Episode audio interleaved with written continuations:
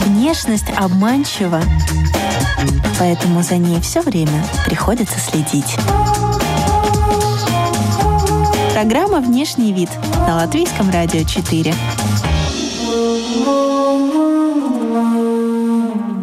Здравствуйте, друзья! Вы слушаете программу подкаст «Внешний вид». Микрофона Алиса Орлова. И сегодня у нас такое знакомство с человеком, который перепрофилировался. Причем новый опыт был получен уже в ковидные времена о том, почему мода оказалась ближе к телу и как сейчас э, произвести свою первую дебютную коллекцию. Будем говорить сегодня с Элиной Ормане, Далее в программе. Я все время была на математику заточена, вот начиная с 10 класса. Все затянуло, на самом деле, абсолютно в другой русло меня. Вот, к примеру, тот жакет, который стоит за мной сзади, а, красного цвета, на него ушел целый месяц ну, я не побоюсь тоже сказать, разработки.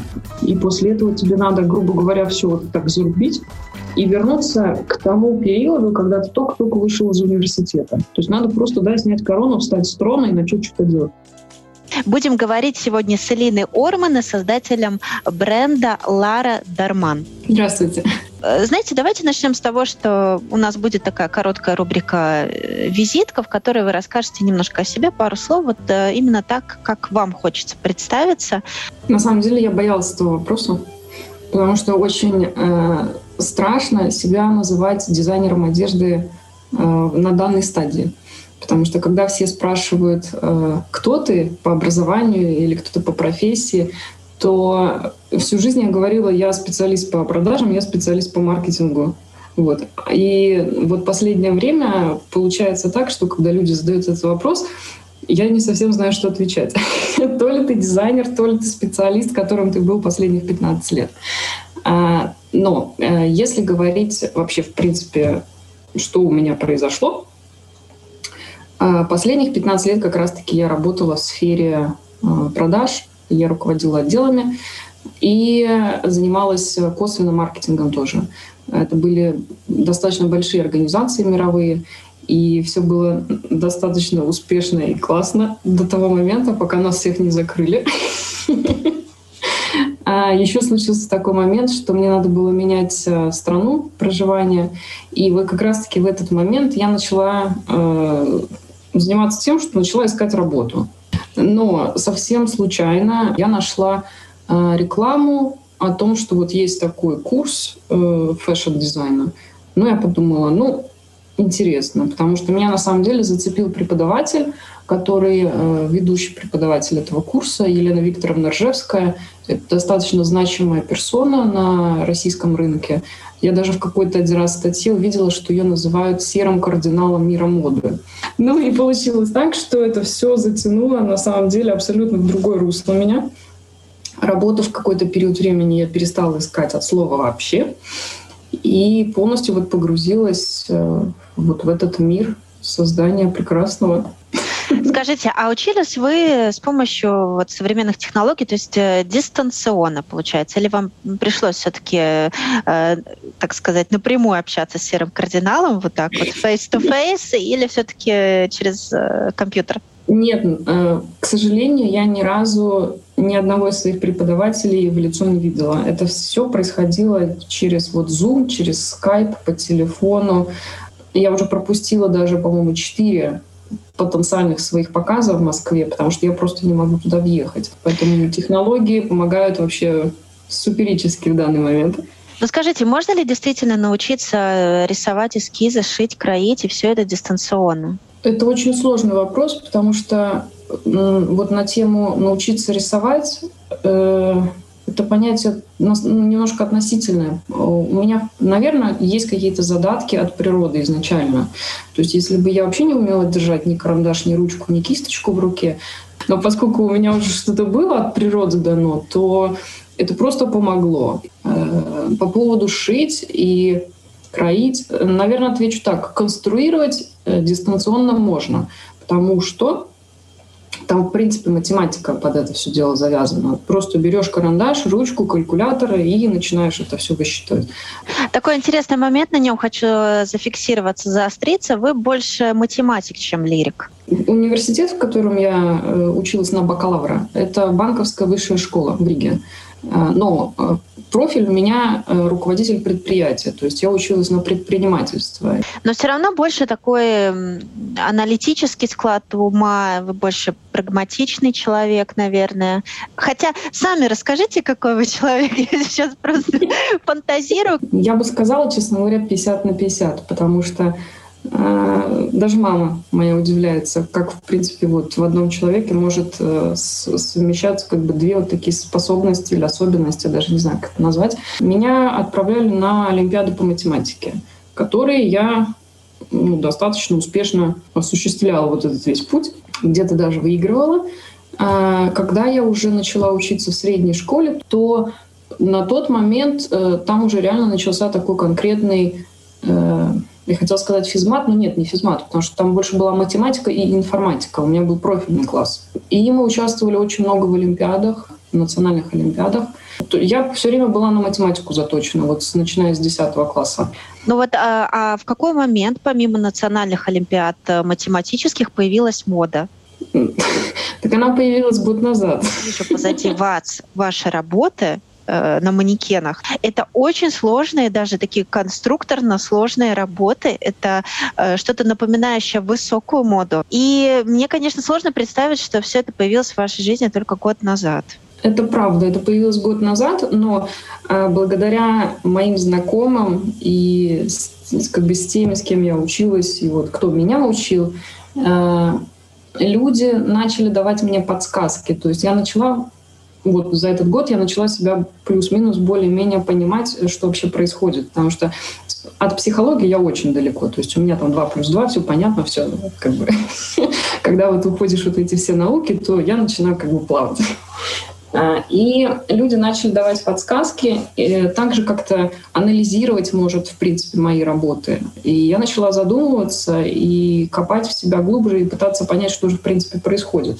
А, если вот говорить конкретно про моду, наверное, сама как таковая мода, она у меня в жизни появилась э, в начальной школе, потому что я занималась профессионально бальными танцами. И мне бабушка шила костюмы для соревнований. Э, это был 91-92 год. Э, на тот момент такой был еще период, то есть денег было немного.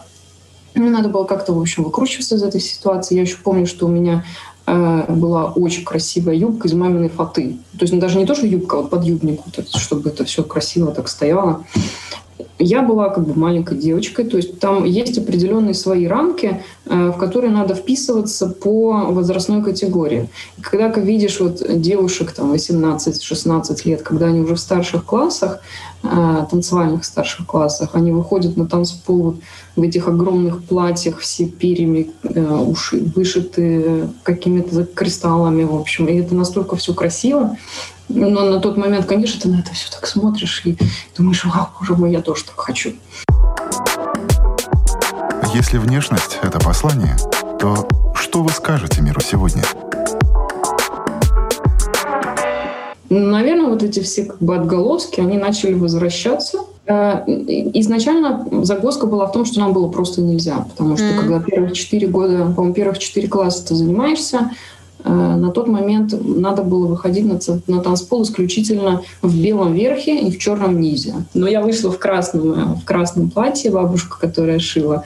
Мы заняли первое место, и вот на тот момент моя карьера танцевальная закончилась. Поэтому э, в тот момент, когда я, в принципе, могла перейти в тот класс, где мне можно было одеть все перья стразы, я просто закончила танцевать, и как раз начался моя математика. Все равно, что я вижу на, мани- на манекенах а, позади вас, это не похоже на вот эти традиционные э, бальные наряды. Все принты, э, вышивки, э, украшения в виде каких-то стразов или гипюр, все вот это э, по определению на, как на начальных этапах нам нельзя этого делать. Ну, наверное, можно, ну, как-то, если ты хочешь правильно развиваться, э, вот основываясь на словах преподавателя, то лучше этого не делать вначале.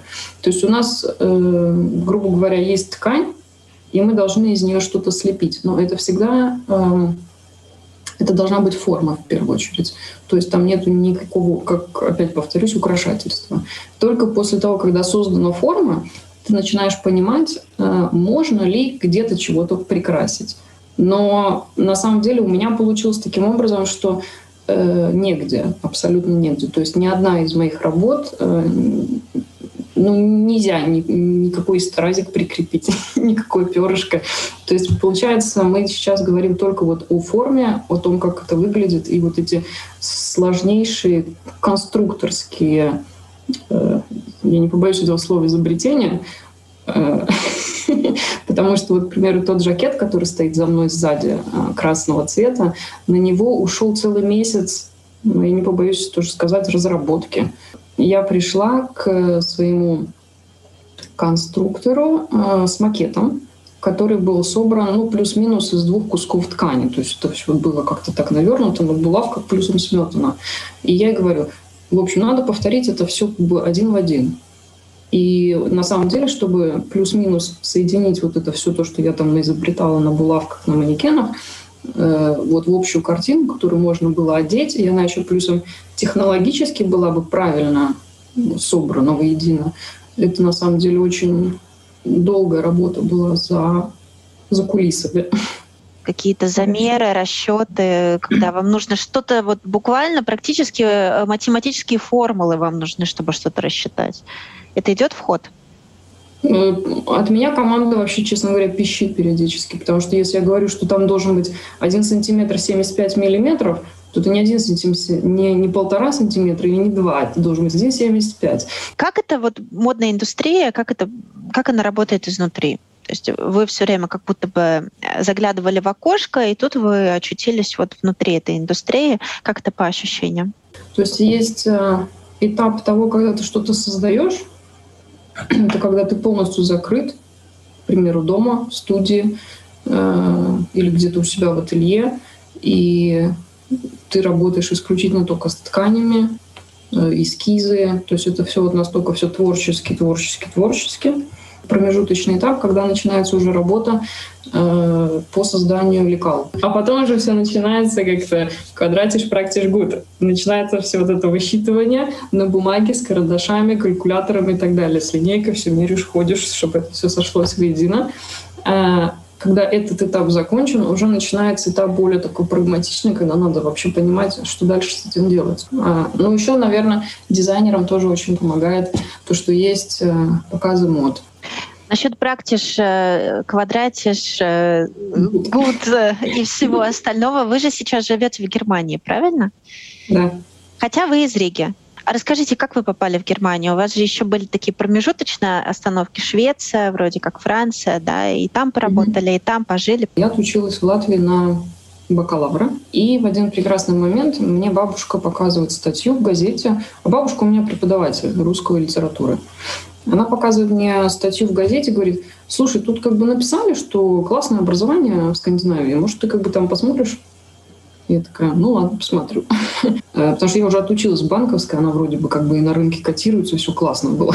Я подумала, ну нет, ну я хочу выбрать какую-то э, программу, где мне на самом деле будет самой интересно.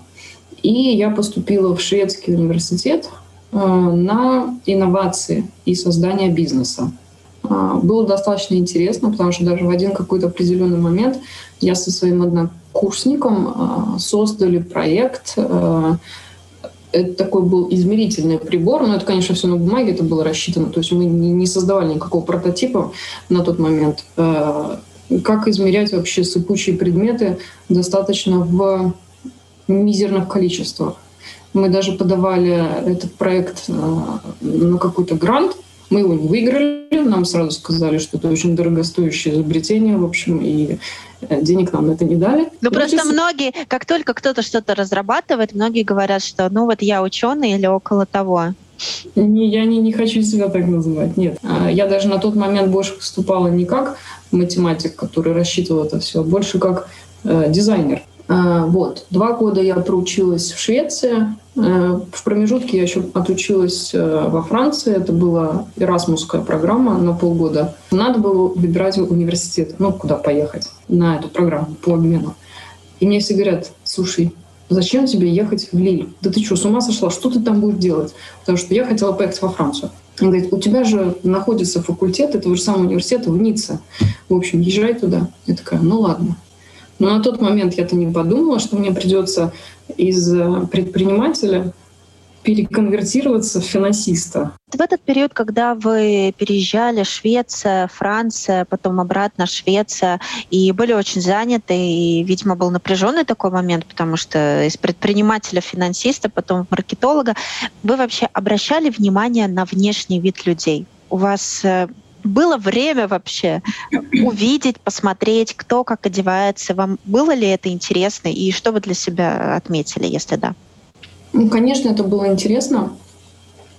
И в первую очередь, э, потому что я в Швеции оказалась на такой длительный период времени в первый раз в своей жизни. И поэтому, ну а как мы, вот, девочки, которые любят носить 10-сантиметровые каблуки, платья, рюши, шубы, оказываются за границей, и ты понимаешь, что все завязанными хвостиками, в кроссовках, в куртках, намотанный вот такой шарф вот до сюда, рюкзак или там сумка, которая сзади, в общем, болтается, и все чешут куда-то. Что делать?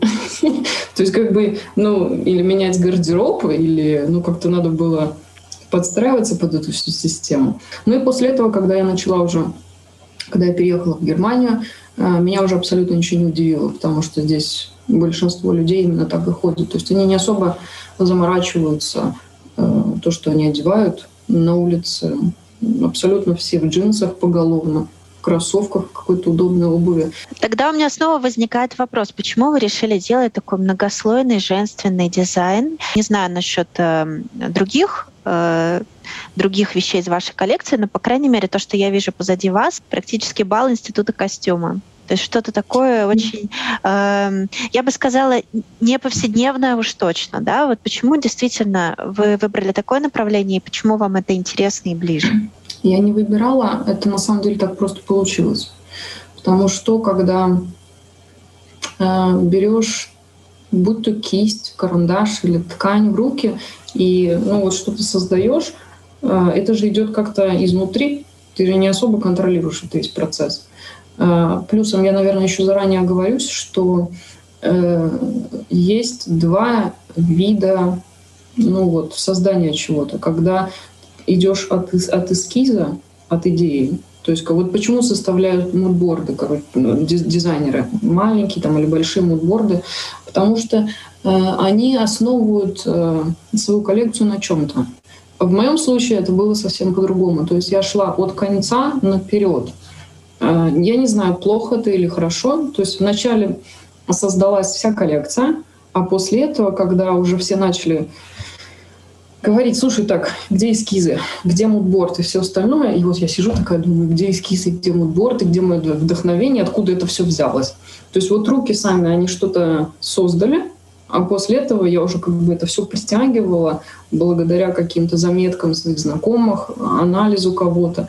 А, кто-то даже с какой с психологической точки зрения попытался ну, какие-то зацепки мне дать, чтобы я вообще, в принципе, могла дойти до начала от своего конца.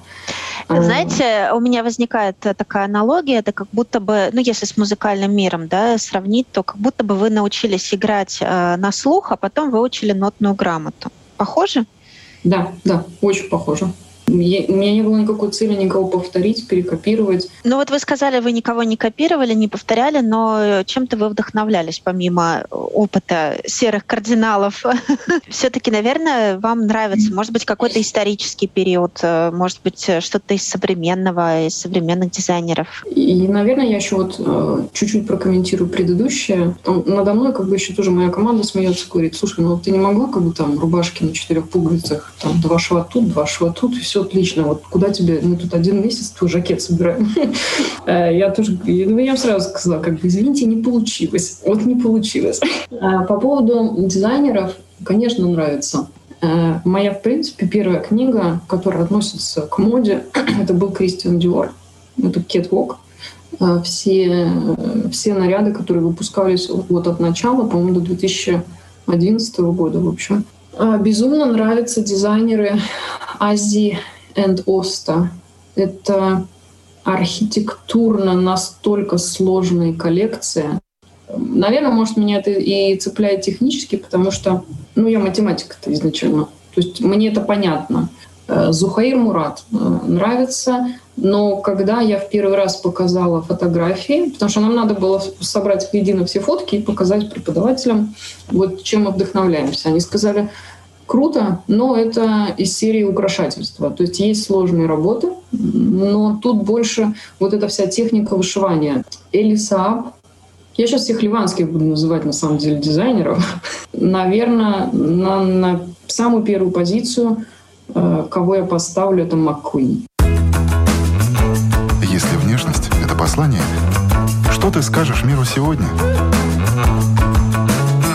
Друзья, я напоминаю, что вы слушаете радиопрограмму и подкаст «Внешний вид» у микрофона Алиса Орлова. Сегодня мы говорим с человеком, для которого мода оказалась ближе к телу. И выясняем, почему не предпринимательство, почему не финансы, не реклама, а именно мода. Вот пытаемся найти ответ на этот вопрос. И получается пока очень интересно. Я надеюсь, что вы с нами с самого начала. Если нет, то э, подкаст можно послушать на всех популярных платформах. Пожалуйста, присоединяйтесь. Итак, с нами Елена Ормана. Насколько цифры дают вам вот это ощущение комфорта? Потому что ну, мы знаем, что 2 плюс 2 — это 4, это истина, пока ее никто не оспорил. А вот э, говоря о каком-то творчестве, о фантазии, обо всем этом, даже вспоминая Маккуина, вашего любимого дизайнера, э, это сейчас его называют гением, но поначалу, конечно, он вызывал у многих шок. То есть вот эта категория, где нету вот этого 2 плюс 2 равно 4. Понимаете, да, о чем я?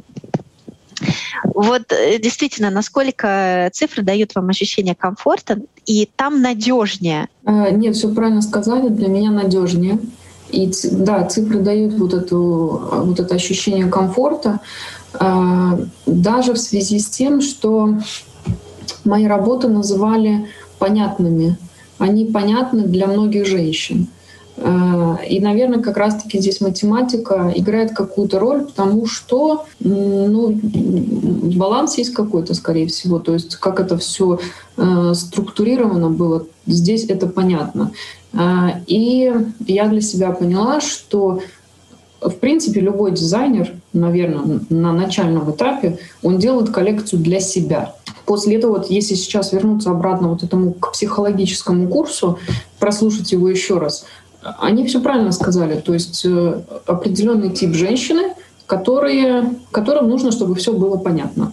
То есть это не рюшки, это не цветы, это не банты, это ничего. Это вот у тебя жакет, есть брюки, есть юбка, есть платье. Притом оно все как-то сбалансировано, э, сконструировано или архитектурно собрано воедино, и все, все тебе понятно, у тебя в голове складывается определенная картинка, тебе не надо очень много изобретать и думать. Вы сами шьете? Нет. Я умею на абсолютно базовом уровне. То есть у меня есть дома машинка швейная, она бытовая. У меня нету ни оверлока, ничего. То есть собрать макет я в состоянии. Но чтобы сшить вот то, что там, это нужны специалисты, но вообще высшего пилотажа. И слава богу, что они у меня есть. А как вы их нашли? Э, вы их нашли в Германии или в Латвии? На самом деле поиски я начинала в Люксембурге. Там достаточно большая русская община. Женщина посмотрела, э, я не помню ее э, корней, мне кажется, что это была Украина. Она посмотрела и сказала, слушай, ну я тебе не буду это делать. Я такая, почему? Она говорит, ну потому что это сложно, у меня не сошьют это специалиста. Я попыталась поискать чуть-чуть в Германии, но это тоже не, не увенчалось как бы огромным успехом.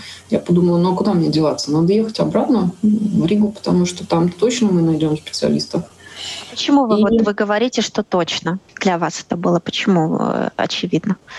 Потому что советское образование достаточно сильное. И те люди, с которыми я работаю, они все в два раза меня старше. Притом не то, что сто процентов, а быстро быстро найду специалистов, которые смогут мне э, воплотить ну, в жизнь то, что я как бы придумывала. Вот. Э, но мне тоже пришлось побегать. То есть в первую очередь я обзвонила э, абсолютно все, вот в прямом смысле этого слова, абсолютно все фабрики по пошиву одежды, которые находятся в стране. Помню прекрасно фабрику в Пурцемсе. Туда прихожу, они говорят, слушай, но круто все, но конструктор, который тебе это может сделать, она как бы знает, больше не работает. Мне все время давали номера телефонов. И как бы вот пройдя вот эту всю цепочку, я на самом деле собрала классную команду себе. То есть ваша первая дебютная коллекция, она создавалась в локдауне? Когда можно было, к примеру, конструировать это на фабрике или в ателье нормально, на закройном столе, и это все делать правильно, то в конечном итоге мы оказались все на четвереньках на полу, дома, и вот это все таким образом делалось. В этот период вы э, не пожалели, что вообще решили действительно на этой дорожке э, продолжить э, именно свой профессиональный путь? Не думали, что нужно закругляться? Нет, мне почему-то показалось, очень много, кстати, кто говорил, да ты чё, куда ты? Да и, в принципе, э, все те, с кем я тоже училась, они говорят, да нет, слушай, вот сейчас такая ситуация, да куда там, нет, как бы надо завязывать. Для меня это была на самом деле возможность, потому что ну, весь мир закрытый, подготовить это все. Потому что когда ну, мир откроется, ты можешь представить то, что ты, в принципе, тщательно подготовил, и на подготовку, можно сказать, даже было выделено больше времени, нежели если бы было бы все открыто, потому что это было бы, наверное, все быстрее, может быть, это было бы даже скомкано. Ну, а где вы хотите показать эту первую дебютную коллекцию? То есть вы рассчитываете на Германию, на Латвию, на Россию? Ой, я уже пропустила четыре показа в Москве. Поэтому где будет дебютировать коллекция, на самом деле это уже реально под большим вопросом. Вот я честно скажу сейчас по секрету, э, моя коллекция отобрана э, в финал конкурса в Санкт-Петербурге «Адмиралтейская игла». С мировыми рекламными кампаниями да. А, вы работали, да? Получается, вы умеете продавать. Вот расскажите, как продать себя, как продать свой модный бренд. Алиса, я вас сейчас удивлю своим ответом. Но я вам отвечу, я не знаю. Потому что когда работаешь в IT-индустрии, когда работаешь, не знаю, вот у меня э, бывший опыт э, таков, что я работала в индустрии игр тоже. Это абсолютно другой продукт. Это абсолютно другие правила игры на рынке с точки зрения маркетинга, с точки зрения пиара. И когда ты выходишь в вот эту сферу моды, я не знаю, как это делать, потому что это абсолютно, это абсолютно все по-другому. Не, ну есть какие-то определенные правила. То есть как можно выстраивать э, маркетинговую кампанию в интернете, это понятное дело. То есть там закупка трафика, э, публикация там, не знаю, каких-то баннер, баннеров, э, таргетированная реклама. Неважно, сколько там у тебя опыта в продажах, маркетинге, но если ты не работаешь непосредственно в fashion-индустрии, ты этого никогда даже не узнаешь, если кто-то не, не объяснит и если как бы не пойдешь никуда учиться. Та одежда, которую я отшила, наверное, надо работать или находиться, или быть окруженной э, людьми, средой, обстоятельствами, где это может, это будет уместно, потому что как мне сказали некоторые дамы, что ну, слушай, я на так, в таком костюме на работу не пойду. То есть надо быть достаточно уверенной и смелой женщиной вот по их э, отзывам, чтобы можно было такое одеть, э, ну вот в обычной жизни куда-то пойти. Поэтому да, я жду, когда наконец-то все откроется, и когда появятся те мероприятия, где женщины не побоятся каких-то конструкций сложных, платьев в пол, потому что у меня два платья, они со шлейфами. То есть, ну, понятное дело, что работа со шлифом не сходишь. Если действительно так сформулировать, ваши отличительные такие знаки именно вашей одежды, вот вы бы что выделили? Элегантность — это, наверное, первое было бы. Ну, по сути, когда я начала вот продумывать вот эту всю психологию ДНК Брэдна. То есть я постаралась соединить э, нотки прошлого с, с настоящим, то, что у нас есть. Потому что, э, если вот прям так анализировать коллекцию, то есть какие-то нюансы, которые э, пришли из прошлого. Наверное, самым ключевым словом в создании это будет тот же самый бал. Или же Вот этот самый э, жакет, который стоит за мной, вот когда я сказала, что по поводу эполета, то есть вот здесь вот эти места плечевые, то есть они выглядят как колодцы, по сути дела, туда на 2 сантиметра можно как бы чуть-чуть ручку засунуть, и, то есть там такой бортик. Коллекция на самом деле сложная с точки зрения производства. И ну, было бы очень обидно ошибиться или что-то как-то неправильно сделать. Притом, э, опять же скажу, если бы у меня был там 20-летний опыт пошива, работы на фабриках или конструирования, это была бы одна история. А когда я могу оценивать результат только исключительно глазами, и вот сравнивая, к примеру, с изделиями, которые висят в магазине. Знаете, как говорится, когда Э, что-то сшито на высшем уровне, вот когда высший пилотаж, можно вывернуть наизнанку, одеть и пойти. И когда у тебя изнанка выглядит точно так же, как лицо, вот это, вот это круто. Поэтому вот я опираюсь на данный момент пока что только вот на эти э, особенности. Э, но собственные вещи вы уже пробовали носить? Вы уже пробовали жить в собственных вещах? Или пока вы делаете для кого-то такого, ну, как ролевая модель модели? А, я бы с удовольствием, но одеть-то некуда. У нас все закрыто. Вот, поэтому пока все это висит в чехлах, вот, на манекенах. Что для вас э, формула внешнего вида, идеальная формула внешнего вида? Что это?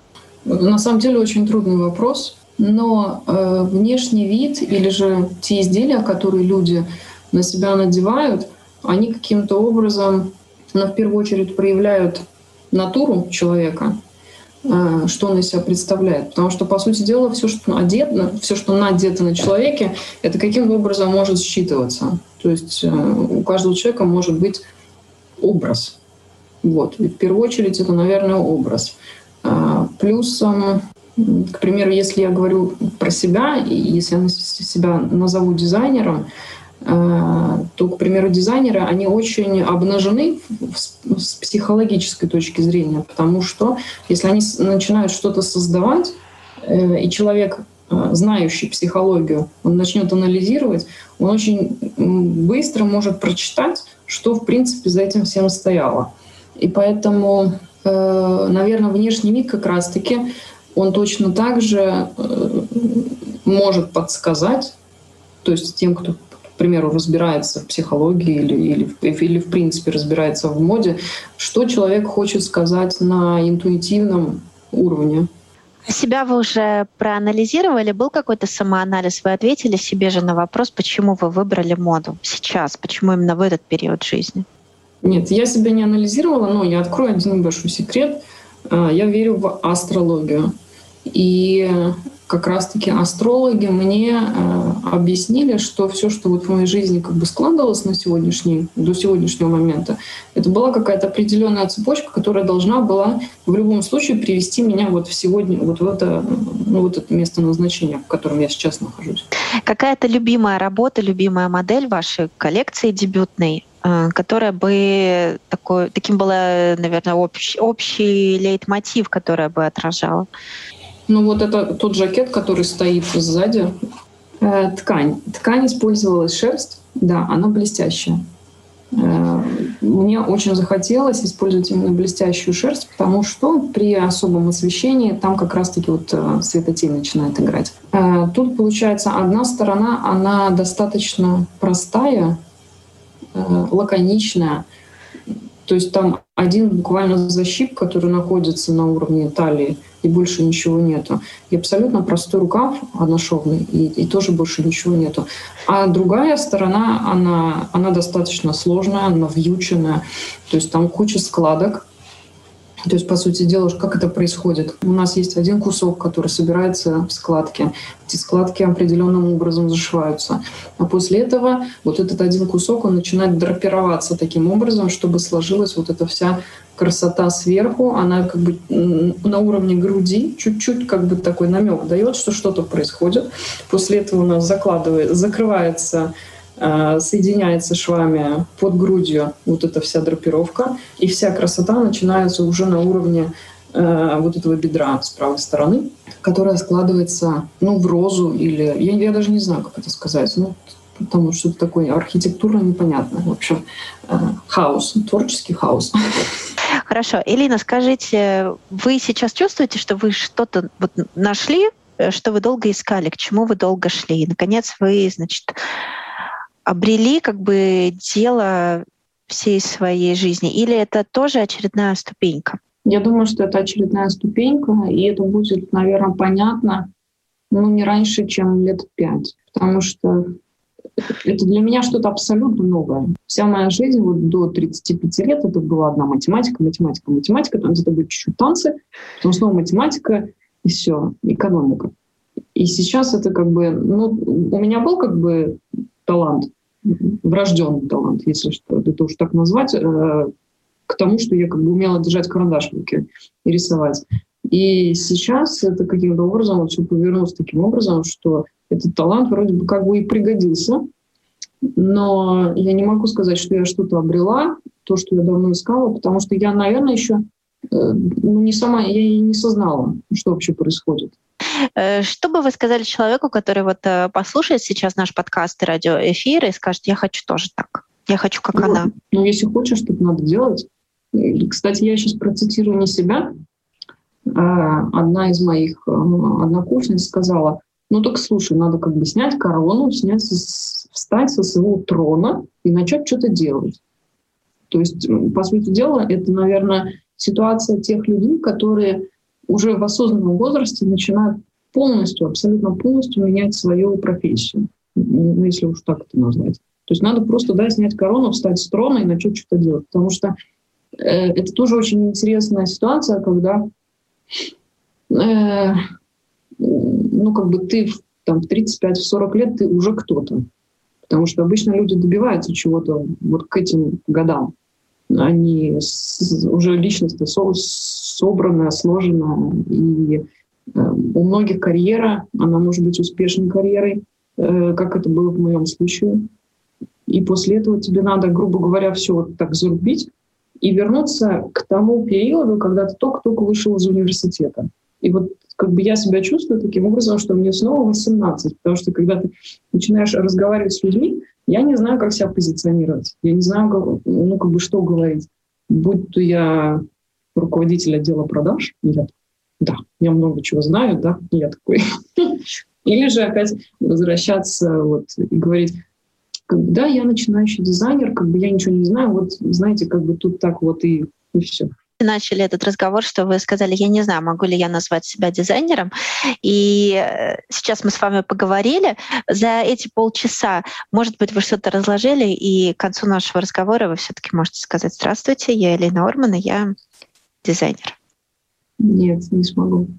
Я, я побоюсь этого. И на, на самом деле я очень аккуратна в таких выражениях, потому что Э, я не знаю, мне кажется, что для того, чтобы себя так назвать, еще много чего надо сделать. Я не волшебник, я только учусь. Это сто процентов про меня. Если бы вы знали, я каждый день удивляюсь тому, сколько всего я не знаю. У меня, наверное, список вот литературы, вот это еще на 10 лет вперед, то, что мне надо выучить. Вот это точно про меня. Да. Красота начинается в душе. Но пусть она там не заканчивается. Я напоминаю, что с нами была Элина Орман, и э, вы слушали программу и подкаст «Внешний вид». У микрофона была Алиса Орлова, и слушайте нас на всех ваших любимых платформах в подкасте. До свидания.